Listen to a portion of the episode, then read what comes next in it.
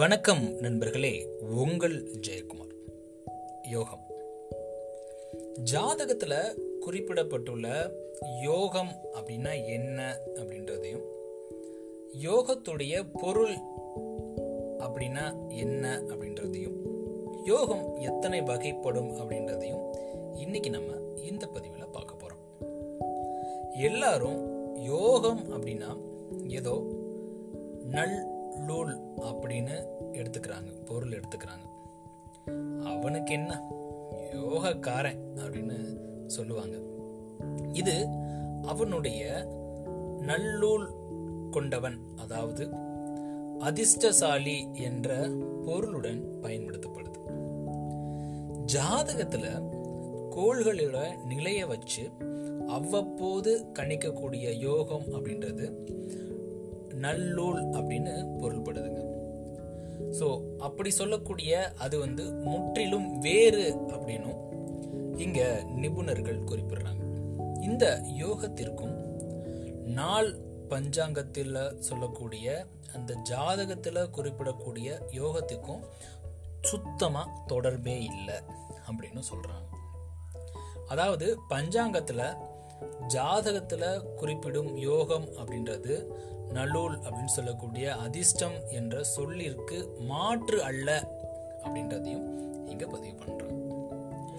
யோகம் அப்படின்றத நம்ம ரொம்ப சிம்பிளா சொல்லணும் அப்படின்னா, உயிரையும் கடவுளையும் ஒன்றிணைத்து வாழும் வாழ்க்கைக்கு தான் யோகம் அப்படின்னு பொருள். பதஞ்சலி அப்படின்ற முனிவர் எழுதின நூல் தான் யோகம். அதுவே இந்த யோகத்திற்கான அனைத்து விளக்கங்களையும் உள்ளடக்கி இருக்கு.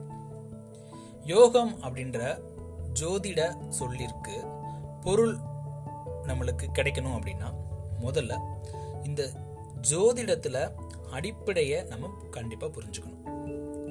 நிலவு இருபத்தி ஏழு நாட்களில் இருபத்தி ஏழு விண்மீன்களை புவியின் கோணத்தில் இருந்து கணக்கிட்டால் கடந்து செல்கின்றது என்பதை நாம் நல்லா அறிவோம். அதாவது நீங்க உங்களுக்கு ஒரு கேள்வி வரலாம்.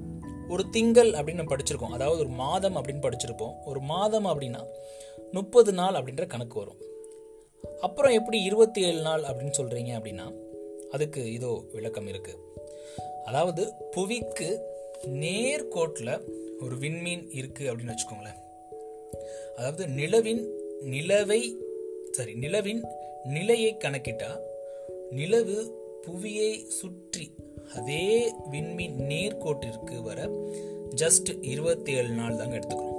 ஆனா புது நிலவில் இருந்து மீண்டும் புது நிலவு அப்படின்ற நாளை கணக்கிட்டோம் அப்படின்னா அது முப்பது நாள் அப்படின்ற கணக்காயிரும். அதைத்தான் நம்ம திங்கள் இல்லைன்னா மாதம் அப்படின்னு குறிப்பிடுறோம். ஜோதிடத்துல நமக்கு விண்மீன்கள் நிலை, நிலவின் நிலை, கோள்கள் நிலை அப்படின்றத மட்டுமே கணக்கில் எடுத்துக்கலாம்.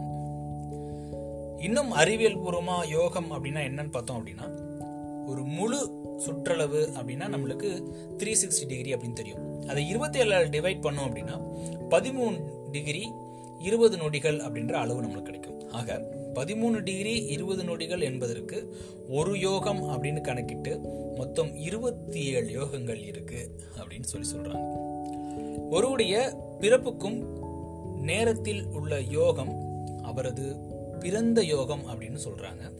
ஒருவருடைய பிறந்த யோகம் அவருடைய உள்ளார்ந்த பண்புகளை அறிவதற்கு உதவுவதாக ஆருடம் சொல்பவர்களின் கணிப்புக்கு உதவுவதா இந்த யோகம் பயன்படுது அப்படின்னு சொல்லி சொல்றாங்க. இப்போ அந்த இருபத்தி ஏழு யோகம் அப்படின்னு சொன்னேன்ல, அதை என்னென்னு ஒன் பை ஒன்னா பார்க்கலாம். ஜஸ்ட் அது என்னன்னு மட்டும் பார்த்து நம்ம நிறைவு பெற்றலாம்.